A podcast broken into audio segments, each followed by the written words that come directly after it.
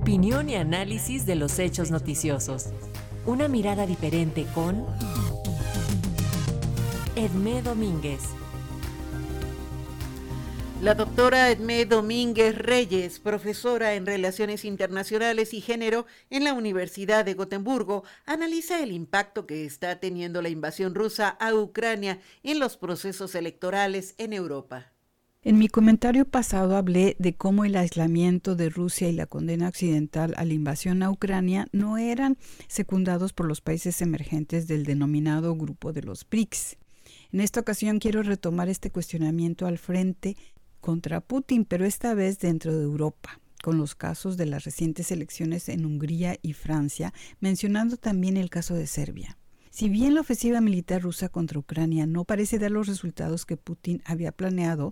pese al terror y masacres a la población civil, así como lo demuestran los casos de Bucha y Mariupol, los resultados de las elecciones en Hungría, Serbia y Francia parecerían compensar de alguna forma los reveses en Ucrania.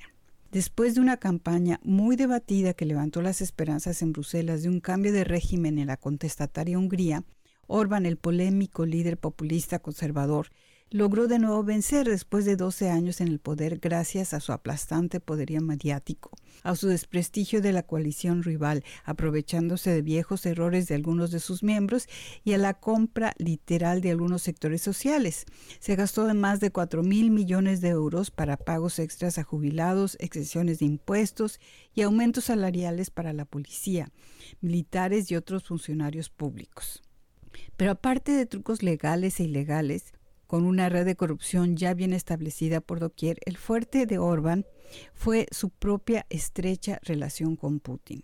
Una relación que al principio de la guerra con Ucrania amenazaba ser su punto débil, resultó todo lo contrario. Orbán se mostró como el garante de que los suministros rusos de gas y petróleo seguirán, abaratando los costos energéticos de Hungría, pero además que con él no habrá guerra, cosa que sí hubiera sido una posibilidad, según él, de haber triunfado la oposición. En su discurso tras la victoria electoral arremete contra Bruselas, contra la izquierda local e internacional, contra George Soros, quien financiara varias organizaciones de la sociedad